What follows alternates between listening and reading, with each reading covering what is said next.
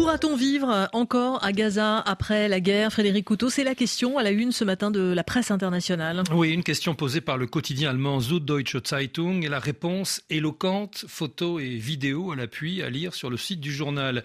Alya et Mohammed, un couple allemand d'origine palestinienne, se sont retrouvés coincés à Gaza au début des bombardements, relate le journal. Il y a seulement quelques jours, ils ont pu quitter la bande de Gaza pour se rendre au sud, à Rafah, quarante kilomètres à travers la zone de guerre, quarante kilomètres de destruction.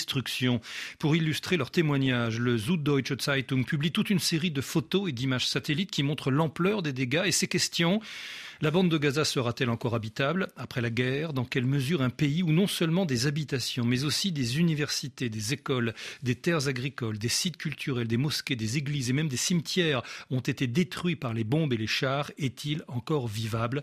La réponse semble évidente. Reste qu'il est impossible de se rendre compte sur place de l'ampleur des destructions, c'est ce que souligne le quotidien allemand. Oui, les journalistes étrangers ne sont pas autorisés à se rendre dans la bande de Gaza, faut-il le rappeler. L'armée israélienne n'autorise les journalistes qu'à effectuer des visites accompagnées. Et les images et les photos doivent être visionnées par l'armée avant d'être publiées. Restent les données satellites, relève le Süddeutsche Zeitung. D'après le Wall Street Journal, qui s'appuie sur des sources des renseignements américains, près de soixante-dix pour cent des habitations, maisons et appartements de la bande de Gaza ont été endommagées ou détruites. De même qu'un tiers des terres agricoles, notamment des oliveraies. Il y a aussi les destructions des sites et monuments historiques, précise le Süddeutsche Zeitung. Comme l'ancien port d'Antédon, datant du huitième siècle avant Jésus-Christ, ainsi que le site archéologique d'un cimetière romain vieux de deux mille ans qui n'a été découvert que fin deux mille vingt-deux. Et puis les édifices religieux, plus d'une centaine, dont la mosquée Alomari, autrefois une église avant d'être transformée au septième siècle. Et le quotidien allemand de citer à ce sujet le témoignage d'Alya qui autrefois y priait chaque nuit pendant le mois de jeûne du ramadan. « Mon cœur s'est brisé en mille morceaux, dit-elle, quand je me suis retrouvée là devant cette montagne de décombres. » Avant de s'interroger, comment imaginer un avenir à Gaza ? Alors que les Israéliens sont en train de faire table rase de notre passé. À la une également ce jeudi, la colère des agriculteurs en France. À trois jours de l'ouverture du salon de l'agriculture à Paris, le Premier ministre Gabriel Attal a multiplié les annonces hier, pointe Le Monde, plan de réduction des pesticides moins ambitieux, volet de simplification des normes dans la loi agricole et en effet, complète Le Figaro, réglementation allégée, emploi de main-d'œuvre étrangère facilité, aide aux éleveurs, indicateurs de mesure des pesticides modifiés, industriels et grands distributeurs menacés.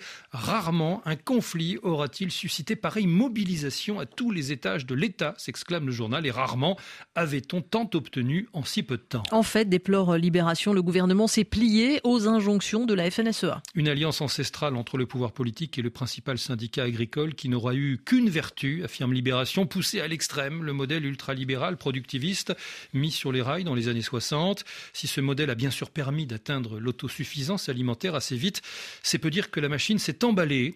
Et que le modèle est aujourd'hui dans une impasse, affirme encore Libération. Il bute sur l'impératif écologique, mais pas seulement. Économiquement, socialement et même existentiellement, trop d'agriculteurs se suicident. L'agriculture française est à bout de souffle.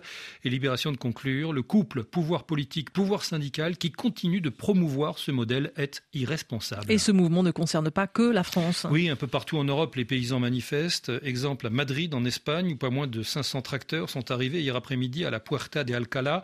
Après un mois de mobilisation, rapporte le quotidien El País. Là encore, précise le journal, les agriculteurs espagnols protestent contre la précarité dans les campagnes et demandent de réduire les procédures bureaucratiques auxquelles ils sont confrontés pour recevoir des subventions.